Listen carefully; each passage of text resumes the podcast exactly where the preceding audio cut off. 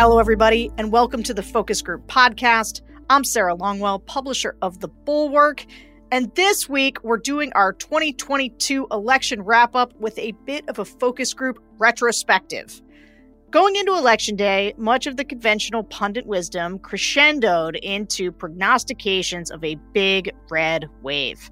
But if you were listening to the Focus Group podcast, you weren't that surprised by the little red trickle we ended up getting.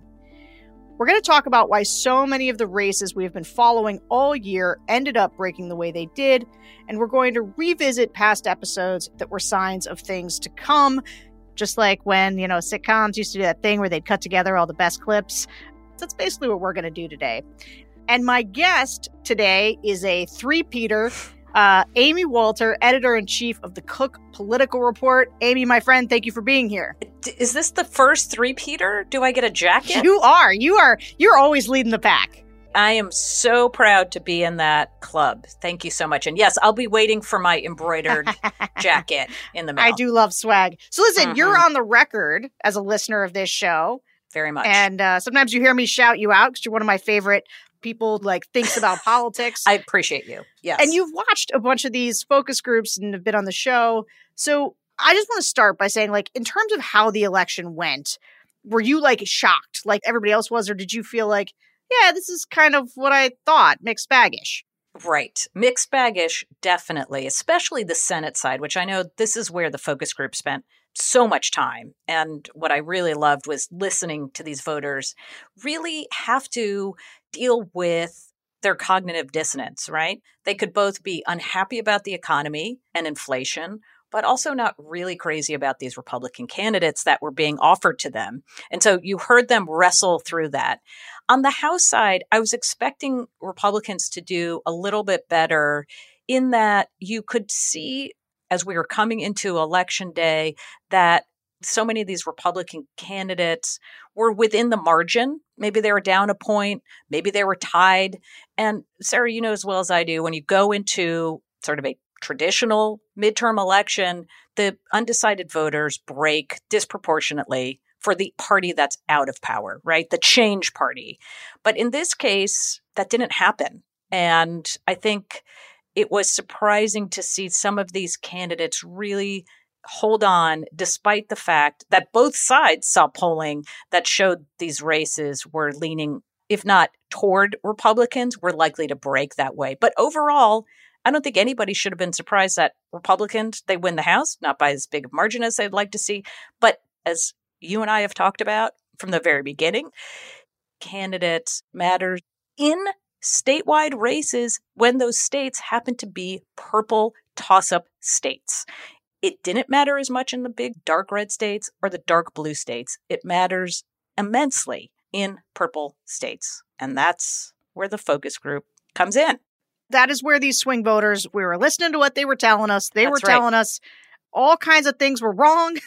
They were frustrated with Joe Biden. They were frustrated with the economy. But man, when it came down to just vote choice, right. these candidates, in a lot of ways, they couldn't get there. But obviously, one of the big things that kind of overhangs this election we'll get into a bunch of state specific stuff in a second, but I wanted to go back to a group of suburban women who voted for Trump in 16 and then Biden in 20. And this group happened two weeks after the Dobbs opinion was leaked. And I think the woman you're about to hear was the start of a long trend in the focus groups. Let's listen. Very concerned about Roe v. Wade. I'm Catholic. I consider myself pro life, but I do also agree that there is a time and place where abortions are necessary. And the idea that the Republicans are kind of pushing that shit through just scares me.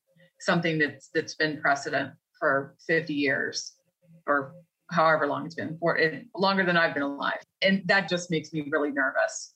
And not even necessarily just that, but you know what I've heard about like how that can domino effect into other areas like same sex marriage and things like that. And so our elections are tomorrow. And so looking at candidates, I, I you know, it, it's hard for me to, with that new knowledge, so quickly trying to look at the candidates and say, like, who, who's going to be able to do something? Because I, I do consider myself more of a fiscal conservative and more, you know, moderate to left leaning in terms of social issues I think maybe for the longest time, I've just sort of done the Republican ticket because I kind of had my blinders on and said, well, you know, fiscal conservative, that, you know, that's kind of what I feel like the Republicans are more so. But now I think the social issues are becoming more important for me to consider when I'm voting. So, we're going to talk about abortion a lot in the context of other races, but we just heard this over and over again the abortion thing where it wasn't the thing that was front of mind or dominating. They did care about the economy. But when you get to vote choice, huh. the vote choice, it was one of the big things that people put out there for why the candidates were too extreme. And so, how do you think abortion ultimately ended up affecting things? I do think that it had the impact of one, it really did engage or maybe re engage the Democratic electorate or the Democratic coalition, however we want to frame it.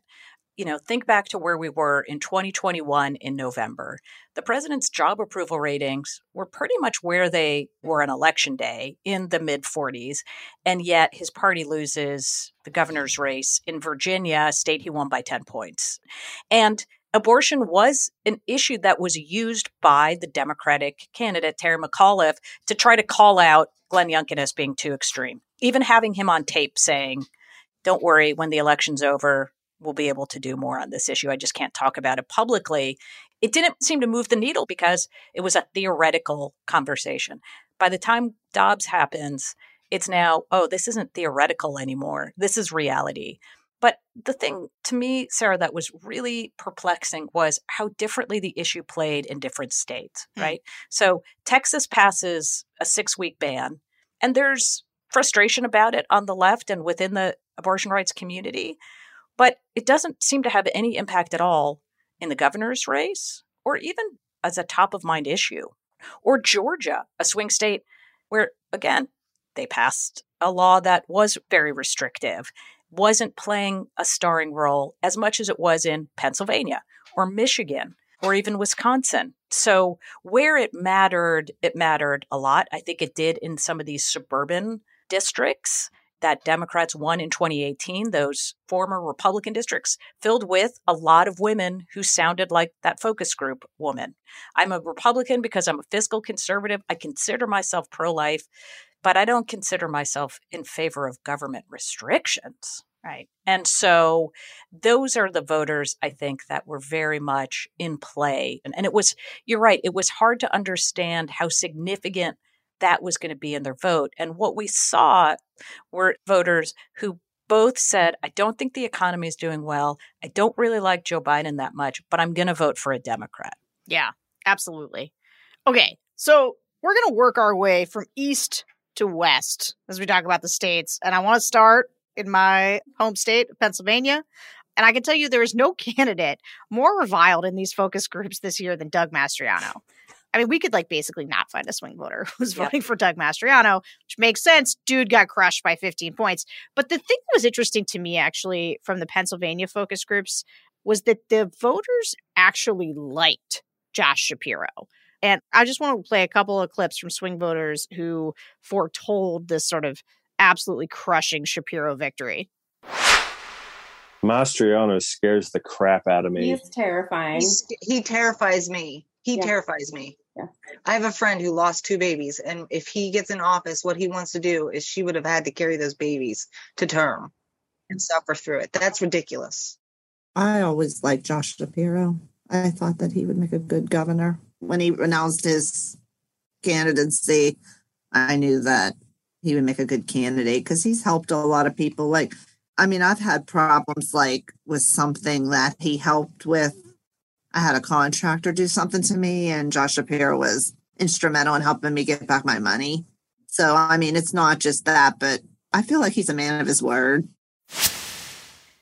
this is just not always the case. Like you can get a lot of negative polarization where people are voting for the lesser of two evils, but I think what really just jumped out at me was how much a lot of the swing voters actively liked Josh Shapiro. Mm-hmm. Were you mm-hmm. watching him? Like, do you think he's got? I hate, I hate to do this, such a hack question. Does he have a future? Does he have a future? You think this guy could be like a 24, 28 candidate? What do you think?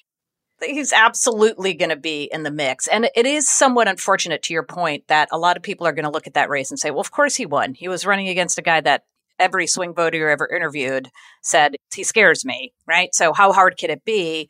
But part of the reason I think he came into the race with pretty good favorable rating and a good base is that he spent his time as attorney general doing the thing that somebody like Maura Healey, who we'll probably hear a lot about too, the new governor in Massachusetts in terms of her future, going after big pharma, going after corporate actors that played badly.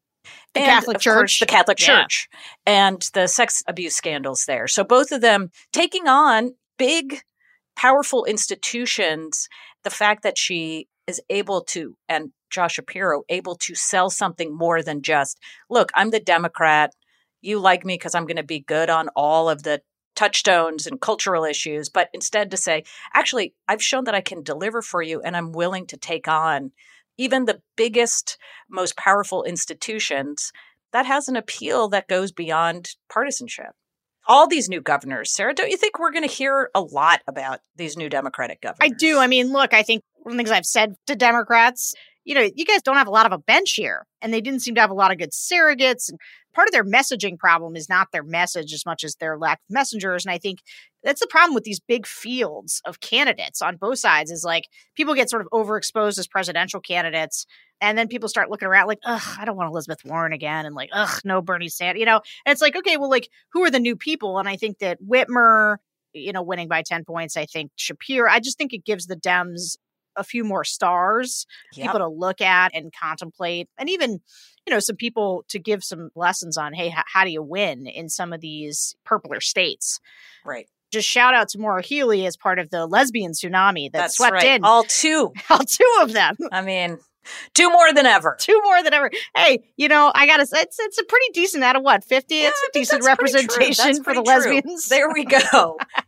we'll get them all in. Uh, all right. So let's talk about Pennsylvania Senate. So this race was called for Fetterman on election night. The final margin is about like four and a half points, which is really, really solid. So Fetterman outperformed Joe Biden in a lot of key places like Lackawanna County, which is Scranton, Erie County. And if you compare the Oz Fetterman map to the Trump Biden map, you'll see a lot of rural red counties that break 76% for Trump, but only 70% for Oz. And we had talked to some of the Trump Biden voters, the swing voters in the suburbs, who were really squeamish about Fetterman. And this was what was interesting to me is I think our typical swing voters that were the Trump to Biden voters, actually a lot of them started to come around to Oz Huh. because they were kind of these college educated suburban folks that were like, "Uh, I don't know about Fetterman. But even back in May, when we were talking to just Trump voters, the straight up sort of Trump voters in the more rural areas, we found real openness to Fetterman and some real mistrust of Oz. Let's listen. he did go around and have all these town halls all over the state, which at least he heard both sides of the issue. I have to give him that. I did like his ads that he was running during the primary. I've seen some of those, but apparently they're not true from what I'm hearing. But I would consider them, but I would have to research it a little bit more. Oh, I plan on voting for him, and you know, recreational marijuana. I mean, again, you know, what's the issue? You know, it's definitely not the same as alcohol, and I smoke, so I know I've been smoking for a long time. But I mean, yeah, I'm totally for that. I think from obviously a medical standpoint, he's brilliant. From a political standpoint, I think he's putting on a front, quite honestly. You know, I think he's trying to follow what he thinks Trump did, which is I've got a good TV show, I've got a lot of money, I've got friends everywhere you look. So I think he's thinking, well, if Trump did it, I can do it too. Mhm. And then he got the endorsement of Trump. So he's like, well, if Trump thinks I can do it, then I really can do it. So for me, like, stick with what you're good at. These are all Trump voters, just through and through Trump voters, uh, 16, 20. And they never liked Oz, this group of people. And so, what do you make of Fetterman? And do you think that running people like him is something Democrats will try to emulate now going forward and trying to pick up more of these sort of white working class voters in these swing states? right? It works in some places and it doesn't work in others, right? We had a real life experiment in 2022. Tim Ryan, he was essentially running a similar campaign as John Fetterman. He just happens to be running it in Ohio, a state that is much redder than Pennsylvania. But I remember so well, Sarah, listening to that podcast and thinking, huh, that's really interesting. But, you know, by the time we get to the fall, Republicans will have basically taken the bark off of Fetterman and exposed him as he's a Bernie liberal, he's soft on crime. And now you go back and you listen to those folks, and it was pretty clear that that was going to be a harder message to sell than we believed, or certainly I believed at first, because they had this image of him as just a regular guy who wants to decriminalize marijuana, who looks genuine compared to, as that one woman put it, the guy who's been on TV forever and thinks, how hard can it be to run for office? So that authenticity gap was so important. And to me, I just keep going back to the summer right after the primary. So June, July, Oz kind of disappeared. Totally. And there was this vacuum there that the Fetterman campaign brilliantly filled. And they made this race of I'm the regular guy, he's the outsider. He's the New Jersey guy, he's the huckster, he's a fraud, I'm the real deal. And by the time the Oz campaign got up and Republicans got up on the air with the crime and the he's too liberal piece, it did some damage to him. But you're right, it wasn't enough to convince probably some of those voters in your focus group that he was too risky of a pick, right? Which is the bigger risk, going with Fetterman or going with Oz? And they just, I think we're ready to say, you know, Fetterman may end up being a liberal Democrat, but at least he's like the real deal, as opposed to this guy who doesn't even seem like he knows anything about what he's talking about. These are the places where you'll do focus groups with Trump voters who like also like Bernie. Like there just is Right. that sort of core of voters that kind of hate the establishment and they want the authenticity and they're really kind of hate the like slick political performance stuff. And I think that what was showing up in the polling as Oz closing the gap because he was closing it. The crime stuff was really landing with the suburban Mhm. voters. Like it just Mhm. was. Like a lot of the swing voters we were talking to. This is one of the races I got kind of weak kneed on, even though I knew how intensely people loved Fetterman. It was all over the groups. It was just all over the groups how much people love Fetterman. But I was like, I don't know, man. The suburban voters, the crime stuff was working, and it, it stuck to certain people like Mandela Barnes and Fetterman more They have a record on They do. this. They have I mean, rec- this isn't unlike yeah, yeah. Shapiro, who has a very different record on it, right? Correct. And so it was sticking to them with those suburban voters who didn't want to see crime coming out of the cities and into their suburbs. But for the right. rural voters, the Trump voters, or just the redder areas, like they didn't watch Fetterman's debate. They didn't care about Fetterman's debate. They just thought he was a fine dude out, out there in Pittsburgh. They were like, this guy's good. Who is Dr. Oz? He's dude's not even from here, which was basically Fetterman's message. And I think there's was a lot of advantage to your point about Oz being gone to some of these Democrats who like they did this with Tudor Dixon too, where they spent a lot of money and defined these candidates early. Mhm. Tudor Dixon was defined by her comments around, you know, if a 12 year old's raped, she should have to carry the That's baby right. to term. And Fetterman defined Oz as an outsider, and like even the crime stuff, none of it could overcome it.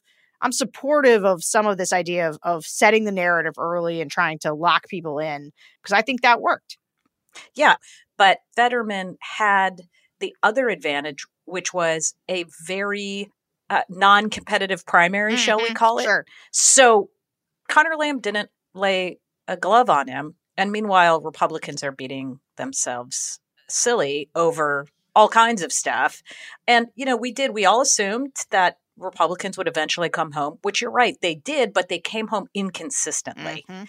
You know what I would like to do? I haven't done this yet, but is to put the map of Fetterman and then say like a Bob Casey, or maybe even in the long ago days, like the early 2000s or the 90s, where Democrats would do much better in Lackawanna County, would do much better in those working class areas around Pittsburgh than they would in the suburbs of Philadelphia. You know, he didn't put that entire coalition back together because it's never going to look like that again. But being able to do both of those things, right? Do well enough in the suburbs and hold on to some of that old coalition in Scranton and Pittsburgh, that is a good model. But again, it has to be the right candidate and it has to be the right state. And so to me, the, one of the stories of this election was candidates mattered a lot, but not everywhere. Yep. All right, let's go to Michigan, where Governor Gretchen Whitmer beat Tudor Dixon by about 10 points. And there was also a ballot initiative to add the right to reproductive freedom to the state constitution, which passed by about 13 points. Now, this is one of those races where people were wigging out right at the end. They were like, oh my mm-hmm. God, Whitmer's in trouble. I never thought mm-hmm. Whitmer was in trouble because our Michigan swing voter groups, even though they had kind of mixed reviews of Whitmer, Dixon was like a non starter. Let's listen. I think Whitmer did a pretty good job with the pandemic. And I think she did a pretty good job with everything except fixing the roads. But I mean, we've had a lot of other candidates promise more than that and not come through with as much. So, but I really don't like Tudor Dixon because of the abortion thing as well as her being a Trump supporter. So I said I was on the fence, but I'm leaning more towards Gretchen. You know, she locked the state down early, but then kind of the restrictions kind of just went away, and there was really no explanation, you know, of opening up or why we were shut down for so long. And over time, I've now seen different ad and campaigns for Tudor Dixon. You know, I kind of disagree with her stance on abortion and things like that. So that's where I'm kind of like in the middle. I wish another candidate would stand out, but right now, that's probably my two choices. I'm leaning more towards Gretchen. So we did a bunch of swing voter groups in uh, Michigan, and people are mad about the roads. Gretchen Whitmer, if you're listening, you have to do something about the roads. People are very upset about them. And they were also, they had lots of COVID complaints, but like 10 points, right. that is a big, impressive victory. And so it's weird because it felt like from the focus groups that they were doing a lesser of two evils thing. Like they just did not like Tudor Dixon. But I don't know. In a swing state like Michigan, like Trump won Michigan in 2016. Like, what do you make of a 10 point victory for Whitmer? I do think this is where an issue like abortion and isn't this another Secretary of State lunatic race? Karamo? Okay, Kristina Karamo. So- yeah, total nutcase. Okay, because I know you've talked about her and the many other Secretary of State election deniers. Mhm. So the energy was all on the Democratic side, right? With that ballot initiative, Tudor Dixon, the Secretary of State's race, two competitive House races. And by the way, they both overperformed too.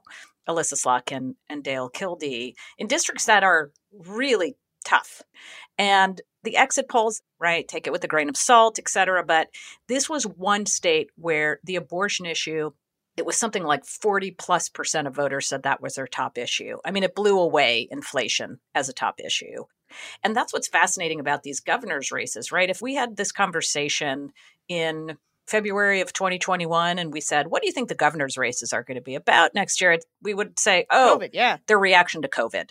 And then, of course, we watched November 21 and the schools and parents, and absolutely it's going to be about COVID. It wasn't about COVID at all, right? And I remember listening to this podcast with Tim Alberta. um, you know, he makes a very good case for why her pandemic behavior, both personal as well as the rules for the state, rubbed people the wrong way and it could be a liability. But at the end of the day, it wasn't anything like that. yeah. I mean, I got to say though, when I watched her debate, I was like, mm, you're actually good. You're good. I think you're impressive. Yeah. There's no way you can bounce out of a swing state like Michigan with that kind of a, a margin and not start getting some real energy behind you. Oh, there is no doubt about that pressure that is going to be on her or on the others in the Democratic Party to be pushing her. I don't know. Is it 24? Is it 28? Whatever it is, she is on absolutely on the short She's on short list. Yeah. No All right. doubt. Let's head to Nevada. So, secret normie Joe Lombardo eked out a win in the governor's race over Democratic Governor Steve Sisolak. We had only one person receptive to him in our group of disaffected Nevada Democrats. I actually like this group. This was a different kind of group for us. You know, we knew that in Nevada, the thing that everybody was worried about was that all these Democrats who were mad were going to vote against Sisolak for the governor and then Cortez Masto, who was like the most endangered member of the Senate. That's the one Republicans really thought they could pick up because they just thought these like independents and sort of soft Democrats were going to come their way. But Interestingly, we did detect a lot of people being upset with Sisolak, but nobody was interested in Adam Laxalt, who ended up losing to Catherine Cortez Masto. And there was a major reason why. Let's listen. I love Cortez Masto. I think she does her best to serve the Nevadans. She's doing great with healthcare, lowering the cost of medications. And I mean, she's working with law enforcement. She's doing a great job, in my opinion. I think she's, you know, doing okay. I wouldn't say great, but it seems like she kind of goes to bat for Nevada. You know, I'm not saying, you know, I always land on their side, but I think we could do worse for sure. I'm undecided. I just know that he ran for governor a while ago and lost. And pretty much, you know, I mean, I know that he's pro life and it's kind of extreme. With the pro life, but it's not just that, it's with no exceptions for rape, incest, or to save the mother's life if needed. Right. And that's uh uh-uh. uh That's a definite no for me, no matter what. So this was one of those groups where they did the thing where nobody talked abortion at the top, nobody said it was a key issue, but then as soon as it came to candidate choice between Cortez Masto and Laxalt, abortion and like the extremism overall became the thing and I had Ralston on. Ralston watched a couple groups with me. Ultimately, he predicted, and he man, he was he out on a limb on this. He predicted that Sisolak was going to lose and mm-hmm. Cortez Masto was going to hang mm-hmm. on. And, and I think I know, I know, because he came on right before uh, the election. That part of was thinking was watching groups like this because people were mad at Sisolak over some of his COVID stuff. But with Cortez Masto, they're like, yeah, she's okay. But more, they were also like, Laxalt's a crazy man. Right. And this is another place where the funding issue mattered. I don't know when Cortez Masto first went up. I'd have to go look at the logs from AdImpact, but she was up on the airwaves very early with ads that focused almost exclusively on how she had helped Nevada come back from the pandemic. And obviously, this is a state where the pandemic hit, not just hit incredibly hard, because this is a state that needs tourists and conventions, et cetera, to thrive. But it also hasn't bounced back as quickly as other parts of the country. So people still struggling here. And so she had to make the case that even though things hadn't really gotten 100% back to normal, she was doing all that she could to get resources back to folks who were hurting. And so I think that's what you heard from that very first voter, right? Which was look, she's doing her best. She's trying hard. She's helping us with healthcare.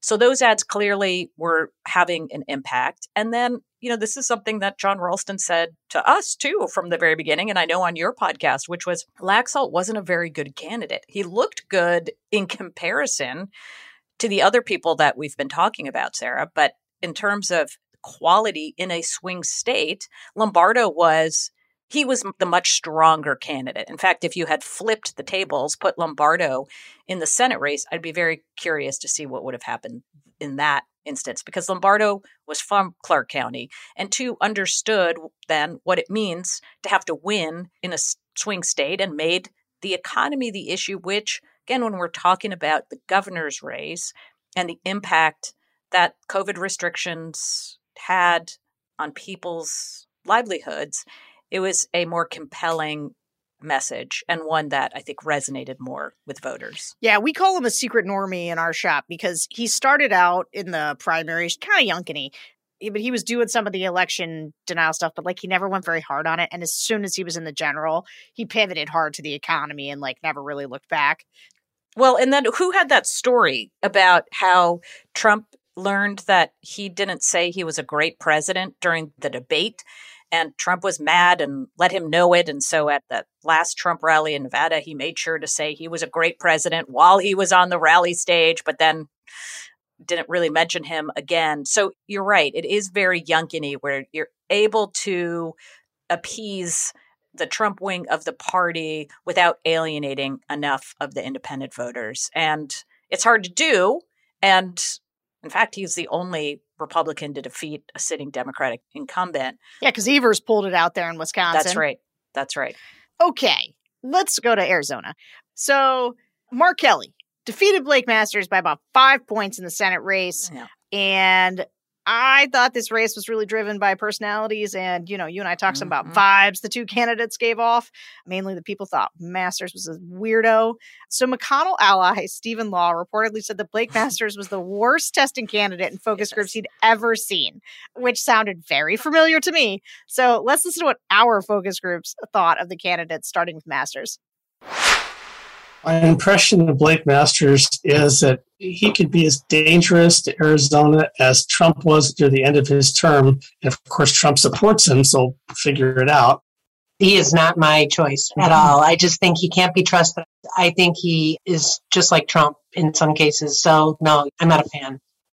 Some of this is due to the TV ads you see with all his quotes and everything. And, you, you know, I, I, I just sit there and I'm like, okay, we've reached double digits on very questionable things he said. He did make the comment about he's strong on abortion one way with no exceptions. And then when he realizes that it doesn't work well for his campaign, he goes back and whitewashes his website of everything. His comments about the Unabomber, his comments about uh, the military leadership, uh, privatizing social or social security. But it's just one thing after another. And it's like, at what point is like, you know, this guy is, he's shady. There's something about him that's shady. He's young too. He's only like 35 years old. That, you know, I'm older than the guy.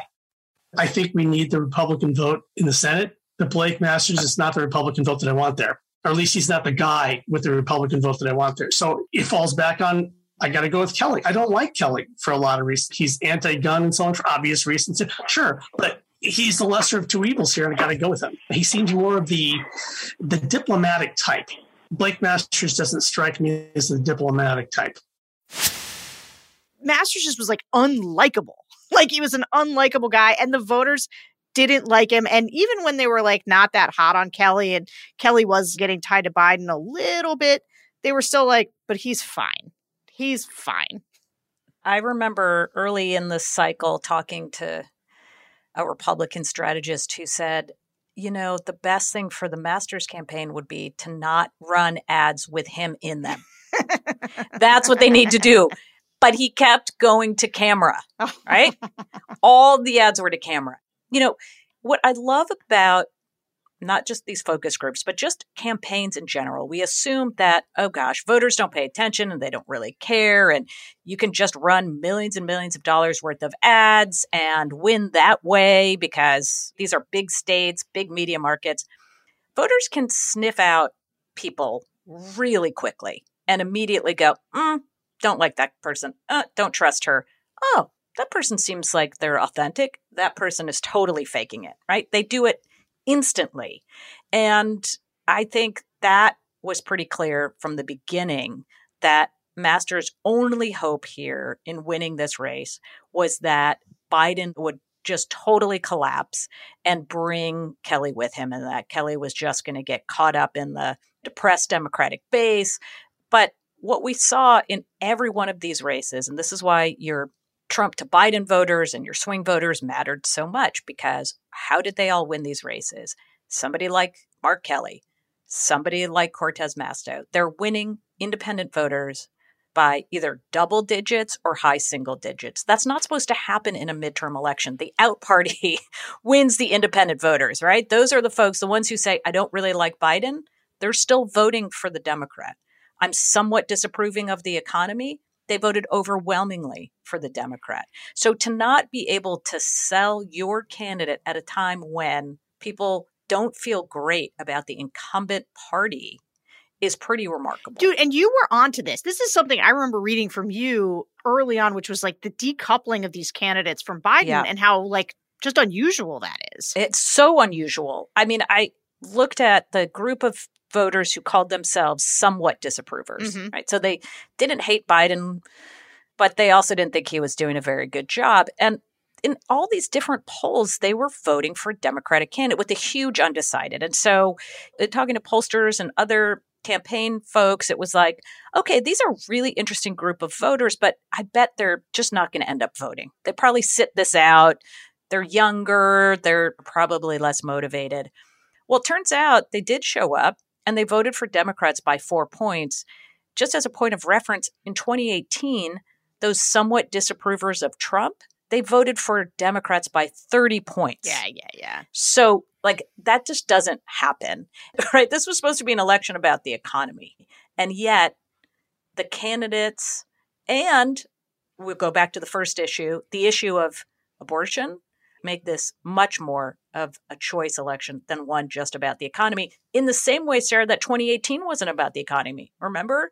Republicans were like, this will be fine. The economy is awesome.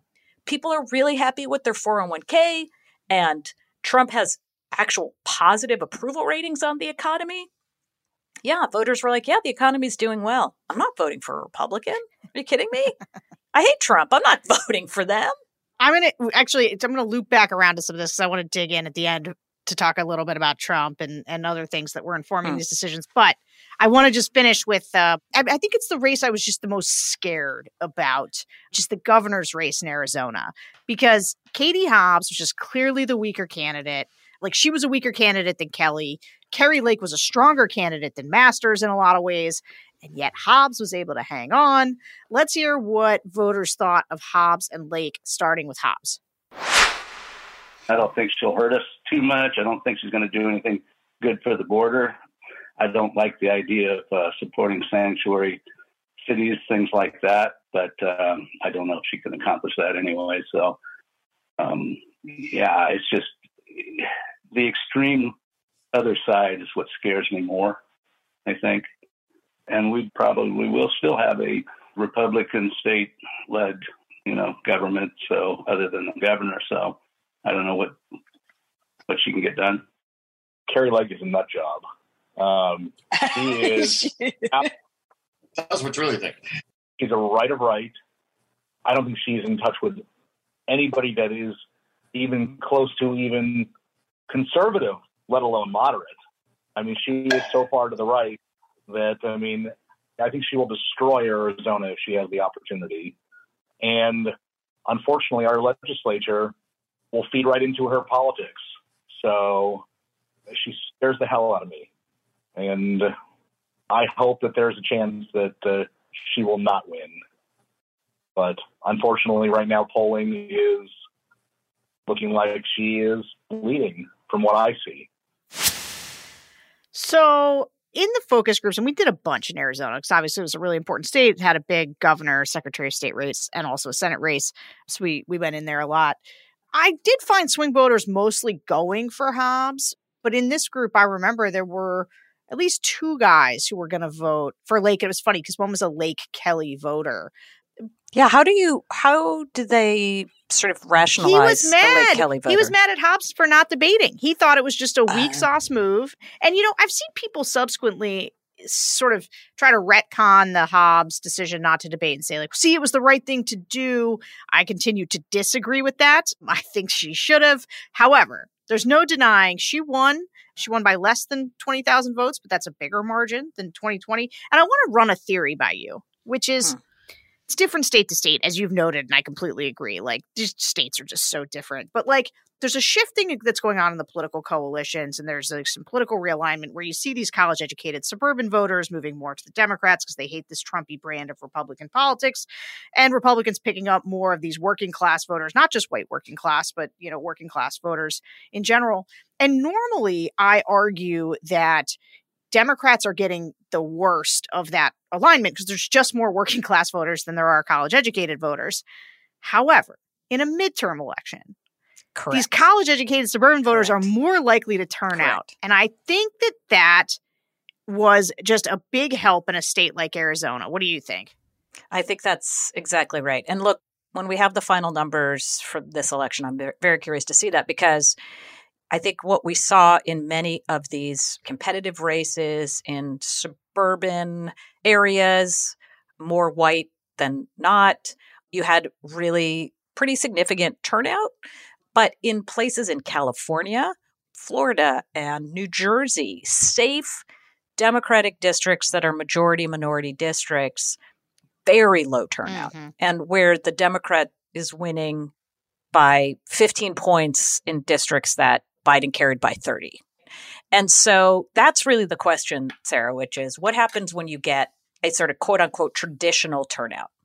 And Carlos Odio, who is an analyst with the Equis group on the progressive side, working on issues with Latino voters. And his analysis thus far in Arizona was that in Maricopa County, in those Latino heavy precincts, it's not that Hobbs and Kelly did better than, say, the 2018 Sinema Mm-hmm. showing, but they didn't do worse than 2020, right? So they basically held steady, which is that ultimately the kinds of voters they needed to win in those Latino, you know, precincts did continue to vote for Democrats and the coalition that has succeeded in electing Sinema, Kelly, Biden, and now Hobbs is suburban Phoenix mm-hmm. and Latinos, right? It's still there. This to me is sort of the whole thing about the 2022 Senate races and governors too. But you go, all right, where's the battleground for control of the Senate and governorships? Okay, mostly in states that Biden narrowly carried in 2020. All right, so what kind of candidates should Republicans put forward in these states? Should they put forward candidates that look a lot like the candidate who lost there in the 2020 election or a candidate that maybe could win there? You know what? Let's go with the candidate who lost, right? Let's just let's just have more cowbell, right? like a Trump like candidate in a state that Trump lost in 2020 did not ever seem like a great idea. However, if I'm a Democrat looking at this election, I wouldn't feel great overall about the percent of the vote that moved to the right. I mean, part of the reason Republicans did not do as well in the House is that they underperformed in those districts that Biden won by like one to seven or so points. But what happens when you get a general election electorate that, especially when it comes to Trump, he turns out people that we just cannot find. They don't come out at mm-hmm. other times. And so I always worry about spending too much time looking at a midterm electorate and assuming it's going to translate over to the next presidential. But I think you're right in that you say, well, who is more likely to turn out in a midterm election? And why has that traditionally helped Republicans up until the sort of Trump era? Well, because it's white, more educated, and uh, wealthier voters that tend to turn out consistently. And that would help Republicans win in a lot of those districts. But now Democrats have those districts. That's right.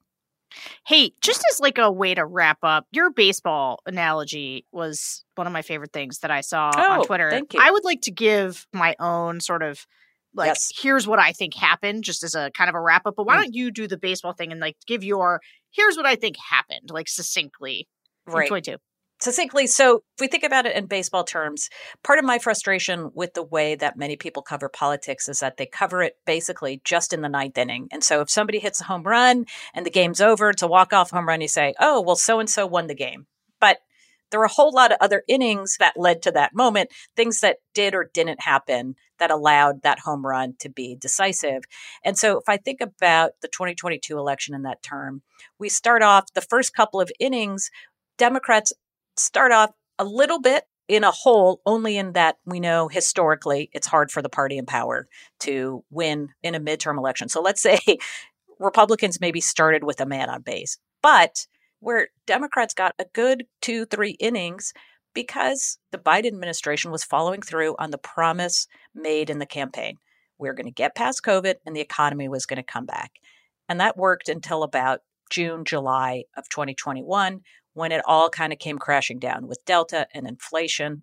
And then, of course, Afghanistan, and then the infighting in Washington. And that's basically innings four, five or so, where it becomes, oh my gosh, this is looking like a traditional midterm election blowout, especially after the results in Virginia and New Jersey.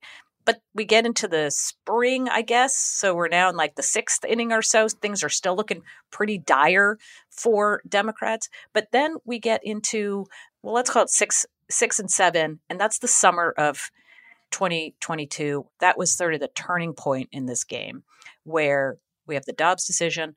We have success legislatively for Democrats, the Inflation Reduction Act, the CHIPS Act. Republicans are fighting amongst themselves. Democrats are kind of united. And then, of course, Donald Trump taking up all the oxygen for most of the summer, whether it was Mar a Lago or January 6th, or his rallies and his attacks on Republican candidates. And it kind of puts the game into a very different place where it looks like now this game is tied up.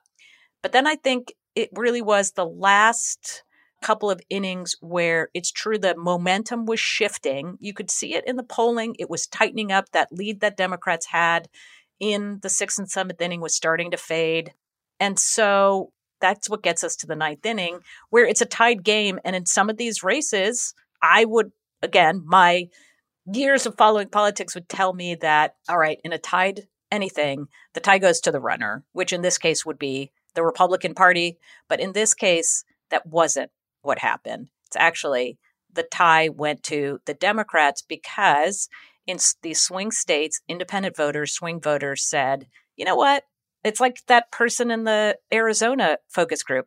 You know, maybe I don't really like what Democrats are doing, but I don't know that they're going to do as much harm. I'm less worried about the damage or the risk of voting for this Democrat than voting for a Republican who seems way out of step. And so I think that's the way to think about how this whole series of events came to get to this very close ninth Yeah. inning.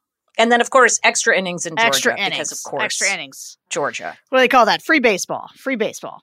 So, because you and I talked a lot over the past, you know, year and a half, and you sat in some focus groups, and I'll just say, if you and I go back to that phase of Delta Afghanistan, one of the things that I was saying about the focus groups at the time was just like how wild the enthusiasm gap was. Yes. Right? Like Yes. Republicans were still in like this was stolen from us mode. They wanted to vote for any living, breathing Republican, didn't care who. That showed up at the Virginia races. McAuliffe was making it a referendum on Trump, which just was not working there. And there was this pent up energy around the grassroots Republicans in Virginia. And then you saw the independents break over a lot of local issues that COVID, schools, things like that. What Dobbs did, and what I always try to mm-hmm. say to people is like, what I saw Dobbs doing is, is it evened out the enthusiasm gap that was so disproportionate in favor of the Republicans. And I don't think it was like the kind of cosmic game changer. You know, you don't see people in the streets and it didn't create a massive blue wave or like a wild rejection. Like you said, it was sort of state to state, but it did even out the enthusiasm gap in a bunch of places where it really mattered and probably overall. But then also, there was a real sense from people. So I, I do a lot in the democracy community, whatever that means. But you know, people who who were concerned about all these election deniers, as I was, especially those running for governors and secretaries of state who were going to be in a position to certify elections. And it was a struggle for me because I could tell from all the focus groups that democracy was not something that people would say that they mattered to them.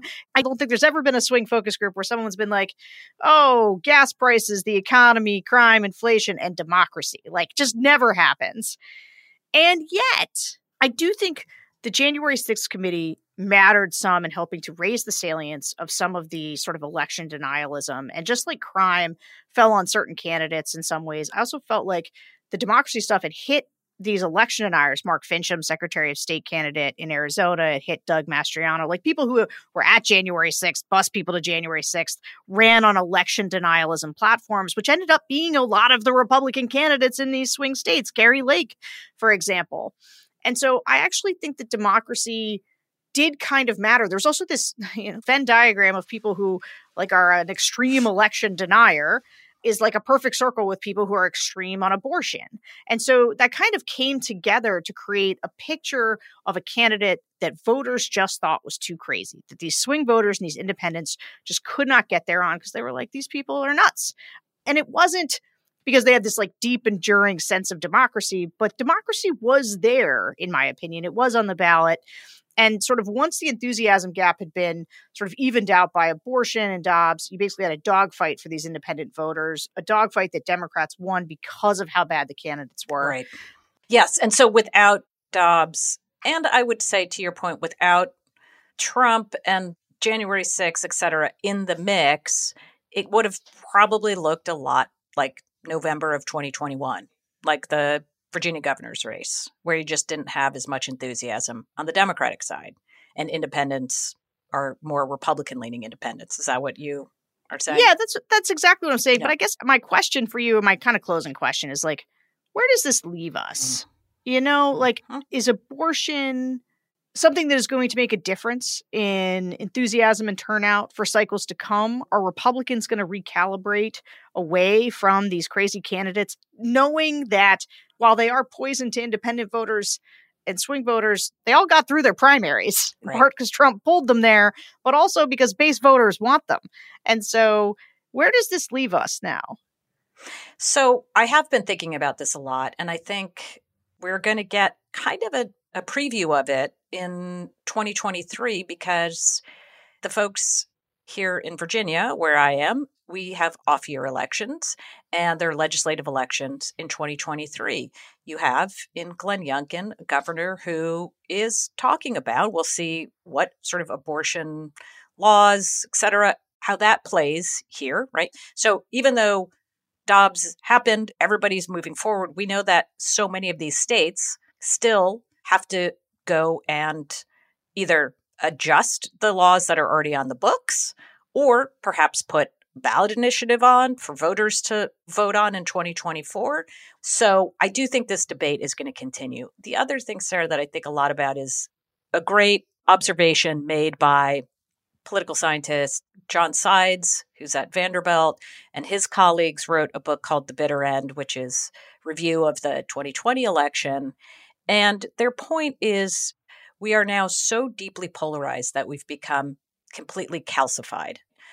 The races that moved in this election were ones that were already right on the edge, right? So they're purple states in the presidential, or they were purple districts in the last election. So those were the only places that moved from red to blue or blue to red. Everything else stayed exactly the same.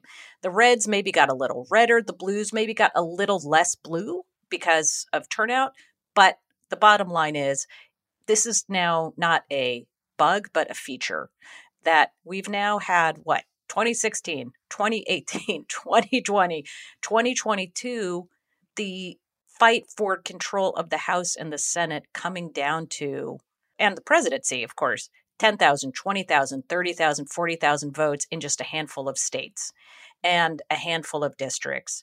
So we're fighting over this very small pie, which would seem to make our politics more predictable because it's not as if we're seeing these big sea changes, right? Oh my gosh. I mean, we do have sometimes a surprise. Lauren Boebert could lose. But other than that, nothing is surprising. But everything's surprising because all it takes is three Senate seats moving toward Democrats at the end. Boom. There we go. Democrats now have control of the Senate.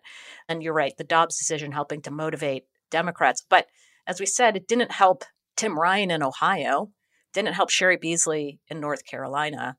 So it is still those states that we're talking about Wisconsin and Pennsylvania and Michigan, they are all that we're going to be talking about from now on. Hmm.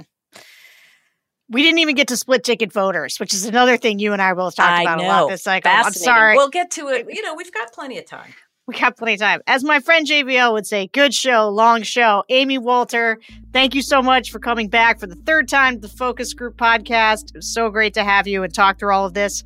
And thank you to all of you who have been with us all cycle. We are going to do one more episode. We're going to go down to Georgia one last time for this Georgia runoff. That will likely be our final episode of the season. Uh, so we're going to be back here next week. We're going to do this again. See you there.